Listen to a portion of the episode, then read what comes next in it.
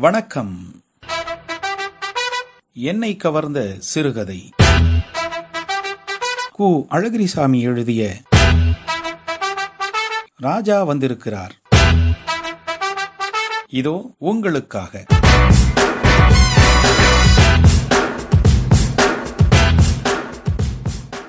எனக்கு சில்க் சட்டை இருக்கே உனக்கு இருக்கா? என்று கெட்டிகாரத்தனமாக கேட்டான் ராமசாமி. செல்லையா பதில் சொல்ல தெரியாமல் விழித்து கொண்டிருந்தான். தம்பையா ஆகாயத்தை பார்த்து யோசனை செய்தான். மங்கம்மாள் மூக்கின் மேல் ஆள்காட்டி விரலை வைத்துக்கொண்டும் கண்ணை லேசாக மூடிக்கொண்டும் லேசாக யோசனை செய்தாள். அந்த மூவரும் ராமசாமியின் கேள்விக்கு என்ன பதில் சொல்லப் போகிறார்கள் என்று அவளோடு எதிர்பார்த்து கொண்டிருந்தார்கள் மற்ற பிள்ளைகள். அன்று பள்ளிக்கூடத்தில் இருக்கும்போது ராமசாமிக்கும் செல்லையாவுக்கும் இடையே ஒரு போட்டி நடந்தது. ராமசாமி ஐந்தாம் வகுப்பிற்குரிய இந்திய தேச சரித்திர புத்தகத்தை எடுத்து வைத்துக் கொண்டான். செல்லையா அந்த வருடம் இந்திய தேச சரித்திரம் வாங்கவில்லை. அதனால் தன்னிடம் உள்ள ஒரு சிவிக்ஸ் புத்தகத்தை எடுத்து வைத்துக் கொண்டான். இருவரும் படப்போட்டியை ஆரம்பித்து விட்டார்கள். ராமசாமி தன் புத்தகத்தை முதலிலிருந்து ஒவ்வொரு தாளாக திருப்புவான். படம் இருக்கும் பக்கத்தை செல்லையாவுக்கு காட்டி இதோ இந்த படத்துக்கு பதில் படம் காட்டு என்பான். செல்லையா தன் புத்தகத்தை திறந்து அதில் உள்ள ஒரு படத்தை காட்டுவான். பிறகு இருவருமே புத்தகத்தை பக்கம் பக்கமாக புரட்டுவார்கள். யாராவது ஒருவருடைய புத்தகத்தில் அடுத்தபடியாக படம் வரும். உடனே அந்த படத்துக்கு அடுத்தவன் பதில் படம் காட்ட வேண்டும். இவ்விதமாக பதிலுக்கு பதில் படம் காட்டிய வண்ணம் புத்தகம் முழுவதையும் புரட்டுவார்கள். எவன் புத்தகத்தில் அதிக படங்கள் இருக்கின்றனவோ அவன் ஜெயித்து விடுவான். மற்றவன் தோற்று போவான். உடனே ஜெயித்தவன் உனக்கு படம் காட்ட முடியலே பணம் காட்ட முடியலே தோத்து போயிட்டியே தோத்து போயிட்டியே என்று பரிகாசம் செய்வான். இந்த மாதிரியான படப்போட்டி தான் அன்றும் நடந்து கொண்டிருந்தது. போட்டி பாதியில் நிற்கிறது.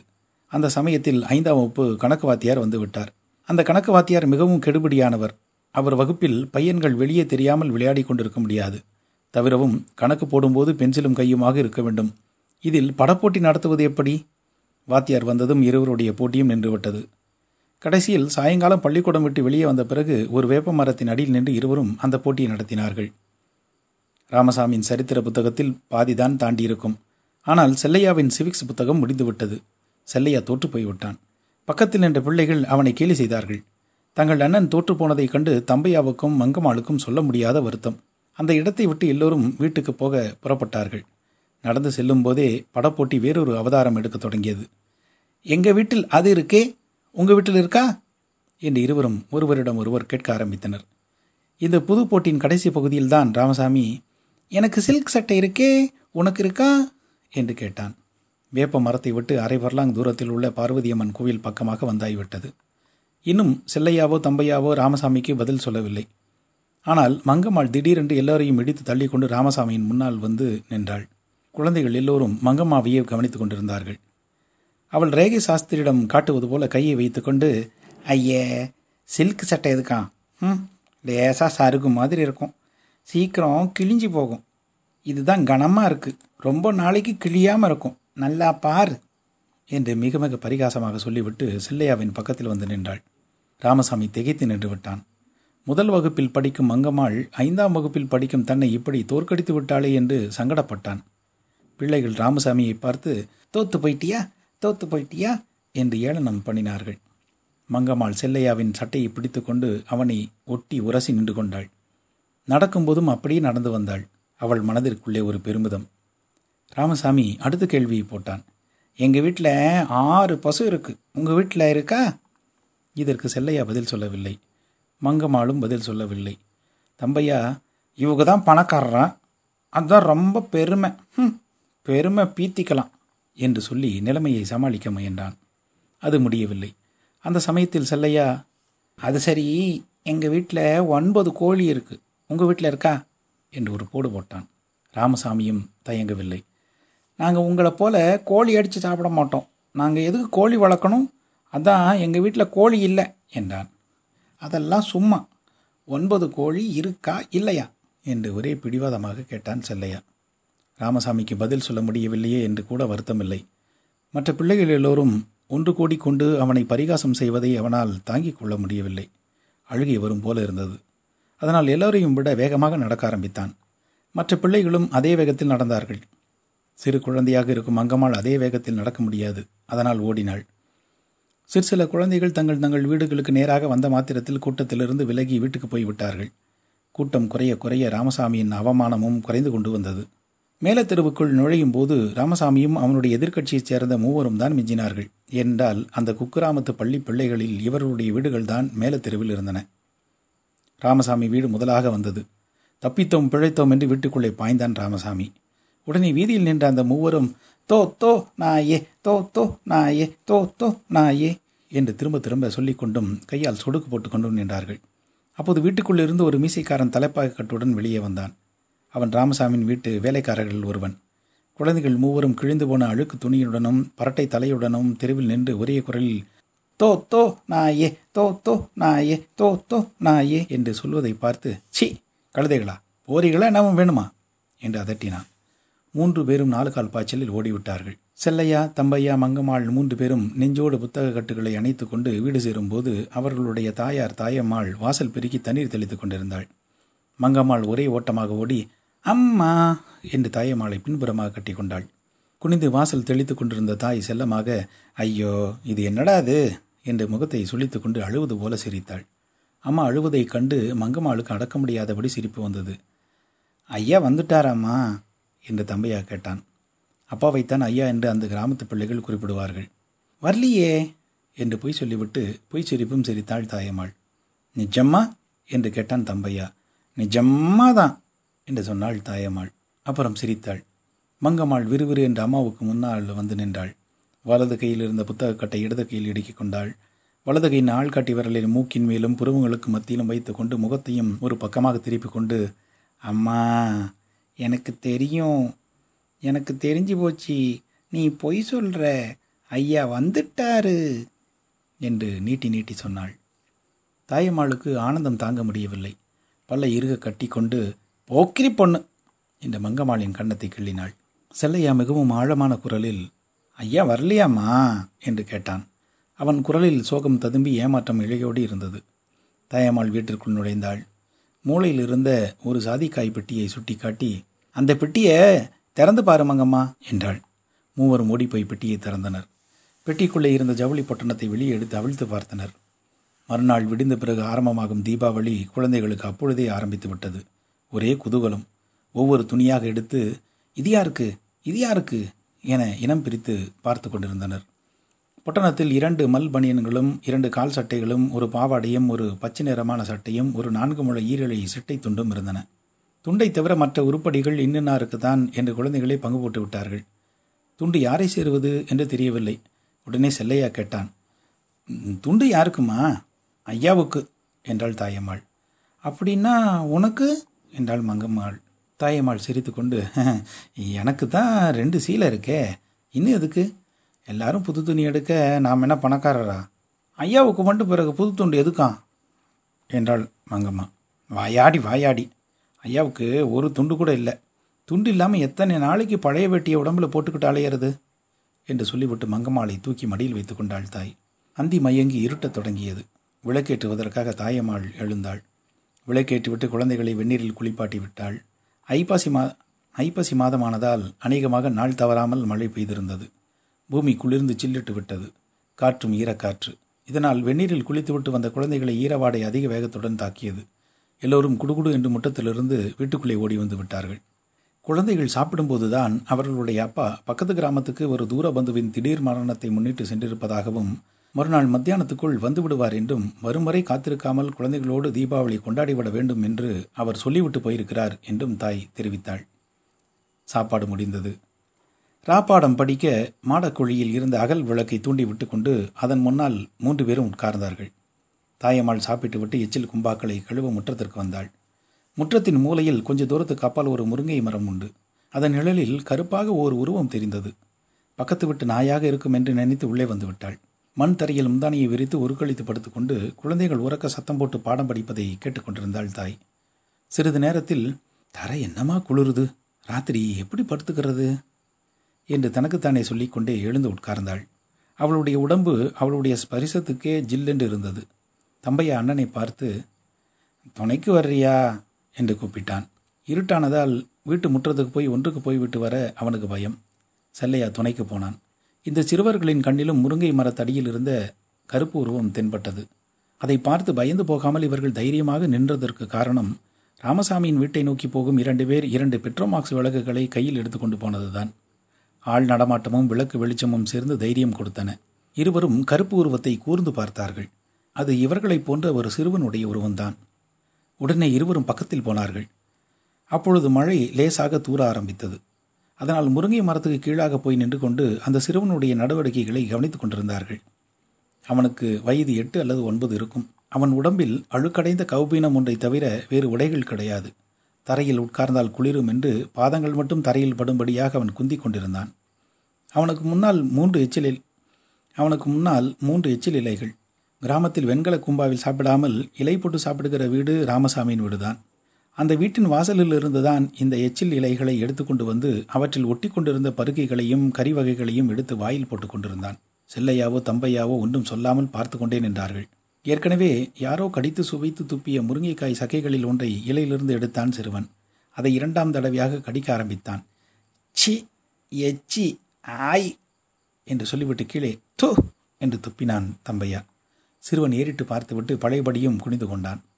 செல்லியாவுக்கு திடீரென்று ஏதோ உதயமானது போல் டேய் ஏண்டா எங்கள் வீட்டு வாசலில் வந்து உட்கார்ந்துருக்க? போடா என்று அதட்டினான். சிறுவன் போகாவிட்டாலும் பயந்து விட்டான். அதனால் இடது கையால் தலையை சொரிந்து கொண்டு அதிவேகமாக இலையை வழித்தான். உங்கள் வீட்டுக்கு போயேன் என்றான் தம்பையா. மழை பலமாக பிடித்து விடும் போல இருந்தது. அதற்குள்ளாக அவனை விரட்டிவிட்டு வீட்டிற்குள் ஓடிவிட வேண்டும் என்று செல்லையாவும் தம்பையாவும் முடிவு கட்டினார்கள். போடா இல்லாட்டி உன் மேலே துப்புவேன் என்றான் தம்பையா. சிறுவன் எழுந்திருக்கும் வழியை காணோம். அவனை காலால் மிதிக்க வேண்டும் என்று தம்பையா தீர்மானித்தான். மழை சடசடவென்று பெய்ய ஆரம்பித்து விட்டது. வெளியே போன குழந்தைகள் மழையில் என்ன செய்து கொண்டிருக்கிறார்கள் என்று திகைப்படும் தாயம்மாள் ஓடி வந்து செல்லையா? என்று கூப்பிட்டாள். ம் இருட்டில் அங்கே என்ன பண்ணுறீங்க என்று சொல்லிக்கொண்டே மரத்தின் பக்கமாக வந்து விட்டாள். அங்கே வந்து நின்று யோசிப்பதற்கு நேரமில்லை. மழை ஆகவே மூன்று பேரையும் அவசர அவசரமாக வீட்டுக்குள்ளே அழைத்து கொண்டு ஓடி வந்தாள். சிறுவன் விளக்கு வெளிச்சத்தில் வந்து நின்றான். அவனுடைய உடம்பெல்லாம் ஒரே சிறங்கு.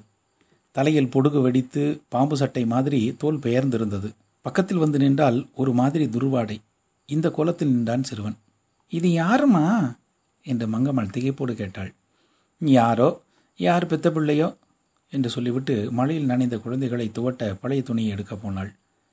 அவள் மறுபக்கம் திரும்பியதும் தம்பையா அம்மாவுக்கு கேட்காமல் வாய்க்குள்ளேயே படா என்று பயமுறுத்தினான்.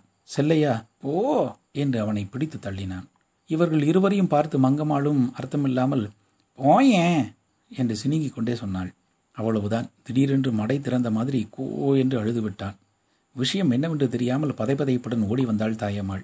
ஏண்டா அழுகிற? சும்மாரு அவனை என்ன சொன்னீங்க நீங்க? என்று தன் குழந்தைகளை கேட்டாள். அவன் போன்னா போக மாட்டேங்கிறான். என்று புகார் பண்ணுவதைப் போல சொன்னாள் மங்கம்மாள். சி அப்படியெல்லாம் சொல்லக்கூடாது. சும்மாரு அழாதேப்பா என்று சொல்லி சிறுவனை தேற்றினாள். சிறுவன் அழுகையை அப்படியே நிறுத்திவிட்டான். ஆனால் பெருமூச்சு விடுவதை மட்டும் அவனால் நிறுத்த முடியவில்லை. சும்மாரு தம்பி அழாத என்று இரண்டாவது தடவையும் தாயம்மாள் சொன்னாள். பழைய துணியை கொண்டு செல்லையாவும் தம்பையாவும் உடம்பை துடைத்து கொண்டார்கள். உடனே மங்கம்மாள் தம்பையாவை பார்த்து பாவம் அவனுக்கு கொடு என்றாள். தம்பையா துணியை கொடுத்தான். நீ சாப்பிட்டாயா? என்று தாயம்மாள் அவனை பார்த்து கேட்டாள். அவன் எச்சியை சாப்பிட்றாம்மா ராமசாமி வீட்டிலிருந்து எச்சிலை எடுத்து வந்து சாப்பிட்றான். அசிங்கம் என்று முகத்தை சுழித்து கொண்டு சொன்னான் தம்பையா. குழந்தைகள் எல்லோரும் சிரித்தார்கள்.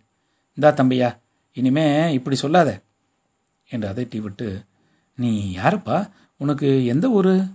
என்று தாயம்மாள் சிறுவனை விசாரித்தாள். உள்ளாத்தி குளம் என்றான் சிறுவன். உனக்கு தாய் தாகப்பன் இல்லையா? இல்லை இல்லையா? என்று அழுத்தி கேட்டாள் தாயம்மாள். ம் செத்து போயிட்டாக. எப்போ தம்பி? போன வருஷம் போன வருஷம் அம்மா செத்து போயிட்டா? ஐயா நான் சின்ன பிள்ளையா இருக்கும்போதே செத்து போயிட்டாராம். உனக்கு அண்ணன் தம்பி ஒருத்தரும் இல்லையா? இல்லை உடனே தம்பையா கேட்டான். தங்கச்சியும் இல்லையா? இல்லை. பாவம் என்று சொல்லிவிட்டு தம்பையா நிறுத்தி கொண்டான். இங்கே எதுக்கு வந்த? என்று தாயம்மாள் கேட்டாள். கழுகு மலைக்கு போகிறேன் அங்கே ஆறு இருக்கா? அத்தை என்று பதில் சொன்னான் சிறுவன். அவன் விளாத்தி குளத்திலிருந்து கால்நடையாகவே நடந்து அந்த கிராமம் வரையிலும் வந்திருக்கிறான். இந்த இருபது மைல் பிரயாணத்துக்கு நான்கு நாட்களாகிவிட்டன. நான்காவது தினத்தில்தான் இந்த கிராமத்தில் வந்து தங்க நேர்ந்தது. மறுநாள் விடிந்த பிறகு எட்டு மைல் தூரம் நடந்து கழுகுமலைக்கு போனால் அவனுடைய அத்தை தன் வீட்டில் அவனை வைத்துக் கொள்வாளா விரட்டி விடுவாளா என்பது அவனுக்கு தெரியாது. அத்தையையும் அவன் பார்த்ததில்லை. எப்படியோ ஒரு வழியில் அவனுக்கு அவள் அத்தை என்றும் அங்கே போ என்றும் யாரோ சொல்ல அதை நம்பிக்கொண்டு அந்த சிறுவன் விளாத்தி குளத்திலிருந்து கால்நடையாகவே நடந்து வந்திருக்கிறான். மேற்கண்ட விவரங்களை எல்லாம் சிறுவனுடைய வாய்மொழி மூலமாகவே தாயம்மாள் அறிந்து கொண்டாள். உன் பேரு என்ன? என்று கடைசியாக கேட்டாள் தாயம்மாள். ராஜா என்றான் சிறுவன். அப்புறம் அவனுக்கு சாப்பாடு போட்டார்கள். அவன் சாப்பிட்ட பிறகு குழந்தைகளுக்கு படுக்கை எடுத்து விரித்தாள். மண்தரை ஈர சதசதப்புடன் இருந்ததால் வெறும் ஓலைப்பையை விரித்து படுப்பதற்கு இயலாமல் இருந்தது. அதனால் கிழிந்து போய் கிடந்த மூன்று கோணிப்பைகளை எடுத்து உதறி விரித்து அதன் மேல் வீட்டில் இருந்த இரண்டு ஓலைப்பைகளையும் பக்கம் பக்கமாக விரித்தாள்.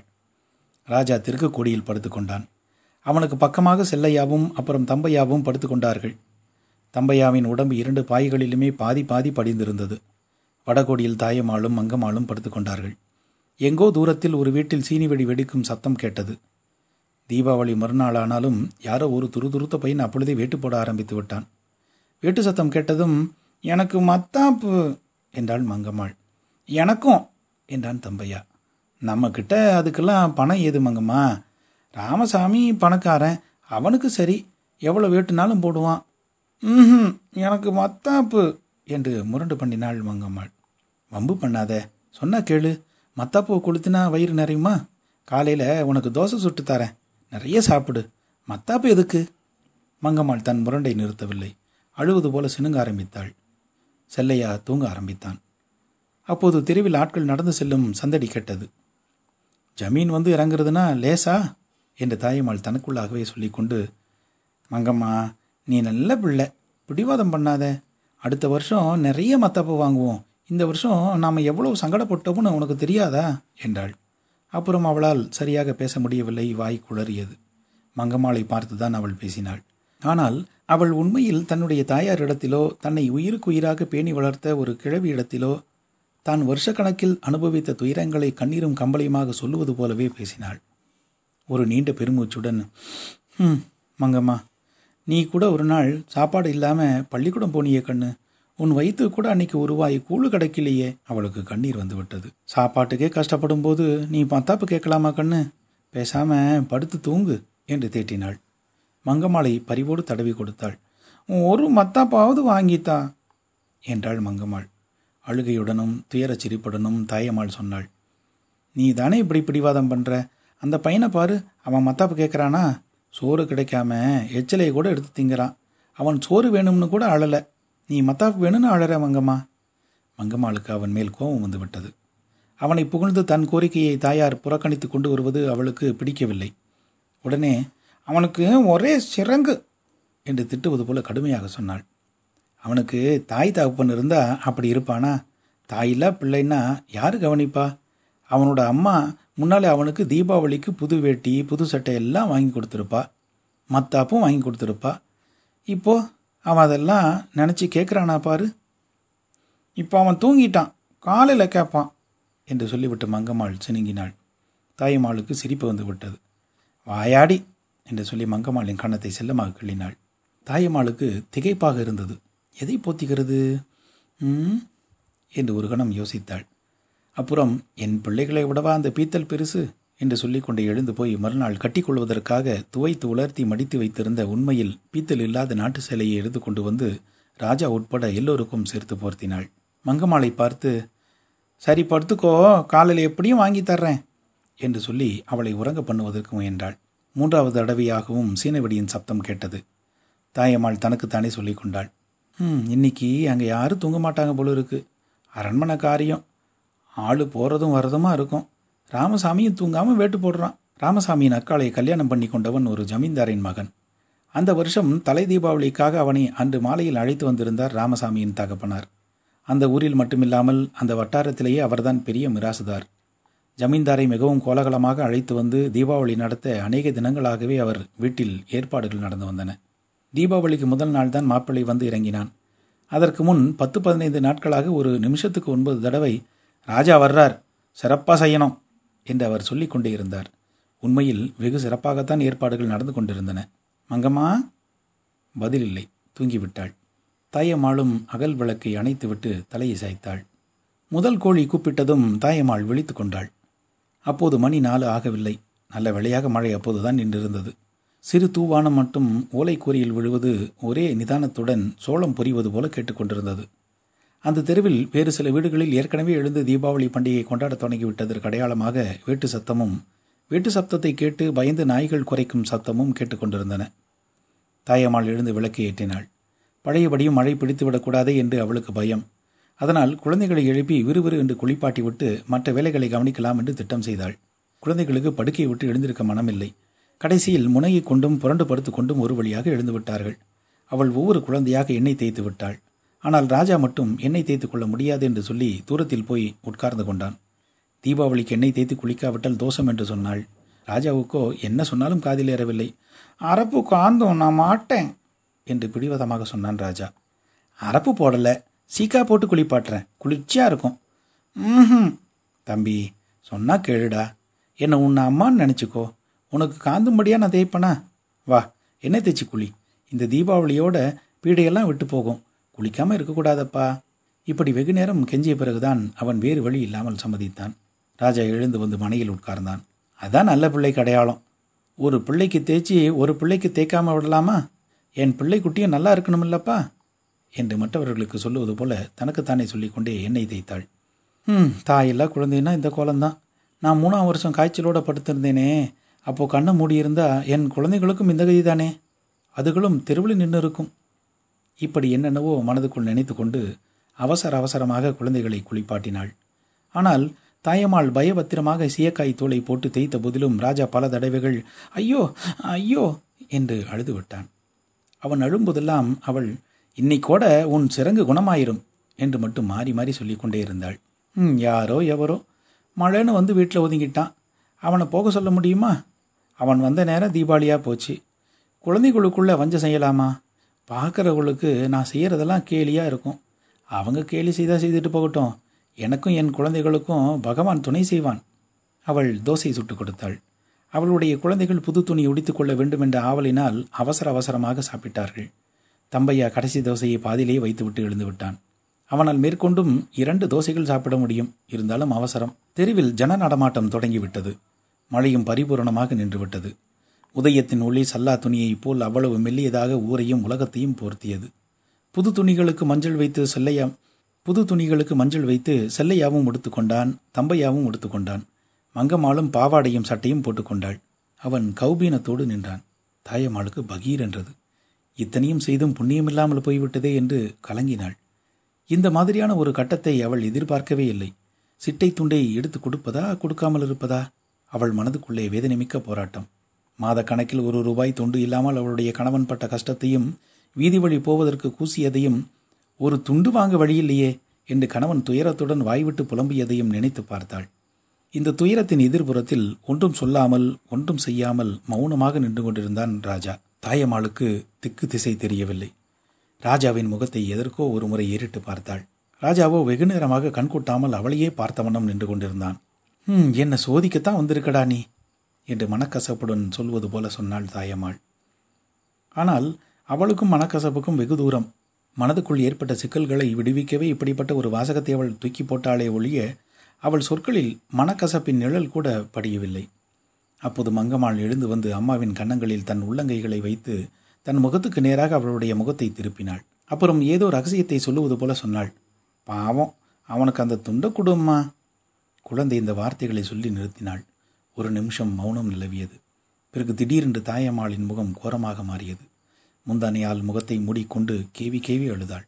அவளுடைய பெருமூச்சும் விம்பலும் வீட்டை அடைத்துக்கொண்டு கேட்டன. குழந்தைக்கு விஷயம் விளங்கவில்லை.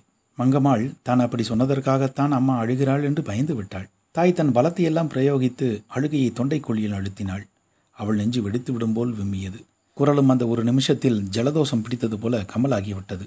பிறகு தழுதழுத்து கொண்டே சொன்னாள் தம்பையா என்னம்மா? ம் ராஜாவுக்கு அந்த துண்டை எடுத்து கொடு. வீட்டு முற்றத்தில் காலை வெயில் அடித்து கொண்டிருந்தது.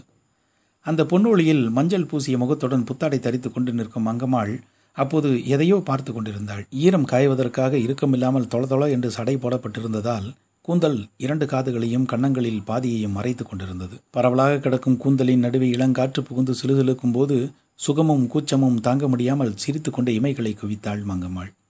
வெகு நேரமாக தாயம்மாள் அவளையே பார்த்து கொண்டிருந்தாள். சந்தர்ப்பவசமாக அவளுக்கு நேராக மங்கம்மாள் முகத்தை திருப்பினாள். என் ராஜாத்தி மகாலட்சுமி மாதிரி இருக்கா? என்று தன்னை மறந்து இன்பத்துடன் சொல்லிவிட்டாள் தாய். அவ்வளவுதான். குழந்தையின் கையை பிடித்து வெகு வேகமாக வீட்டிற்குள்ளே இழுத்து கொண்டு வந்து திருஷ்டி பரிகாரமாக அவளுடைய கன்னத்தில் துலாம்பரமாக சாந்து போட்டை எடுத்து வைத்தாள். அப்புறம் மங்கம்மாள் வீதிக்கு ஓடிவிட்டாள். ராமசாமியின் வீட்டு பக்கம் எச்சில் இலைகள் ஏராளமாக கடந்தன. அங்கே நாலைந்து பேர் நின்று பேசிக்கொண்டும் வெற்றிலை பாக்கு போட்டு துப்பிக்கொண்டும் இருந்தார்கள். ராமசாமி நீல நிறமான கால் சட்டையும் அந்த ஊருக்கே புதிய புஷ்கோட்டும் போட்டுக்கொண்டு நின்றான். மங்கம்மாளை பார்த்ததும் அவன் பக்கத்தில் ஓடி வந்தான். மங்கம்மாளும் அவனை பார்த்து நடந்தாள். இருவரும் பாதி வழியில் சந்தித்து கொண்டனர். சந்தித்த மாத்திரத்தில் மிகவும் சந்தோஷத்துடன் ராமசாமி சொன்னான் எங்க வீட்டுக்கு ராஜா வந்திருக்கிறார். ஊர்க்காரர்களைப் போல அவனும் தன் அக்காள் புருஷனை ராஜா என்று சொன்னான். ஆனால் அவன் சொன்னதற்கு காரணம் சந்தோஷம்தானே ஒழிய மங்கம்மாளை போட்டிக்கு அழைப்பதற்கல்ல. ஆனால் அவளோ வேறு விதமாக நினைத்து விட்டாள். முதல் நாள் பள்ளிக்கூடத்திலிருந்து வந்தபோது நடந்த போட்டிதான் அவள் ஞாபகத்தில் இருந்தது. அவன் சொன்னதற்கு பதில் சொல்லி அவனுடைய பெருமையை மட்டம் தட்ட வேண்டும் என்று அவள் மனம் துடித்தது. அதனால் ஒரு அரை அடி முன்னால் நகர்ந்து வந்து நின்றாள். யாதொரு திகைப்பும் தயக்கமும் இல்லாமல் ராமசாமியை பார்த்து ரேகை சாஸ்திரியிடம் காட்டுவது போல கையை வைத்துக்கொண்டு மிக மிக ஏளனமாக சொன்னாள். ஐயே உங்கள் வீட்டுக்கு தானா ராஜா வந்திருக்கார். எங்கள் வீட்டுக்கும் தான் ராஜா வந்திருக்கார். வேணும்னா வந்து பாரு. நீங்கள் இதுவரை கேட்டது கு அழகிரிசாமி எழுதிய ராஜா வந்திருக்கிறார். சிறுகதை. வாசித்தவர் புதல்வன்.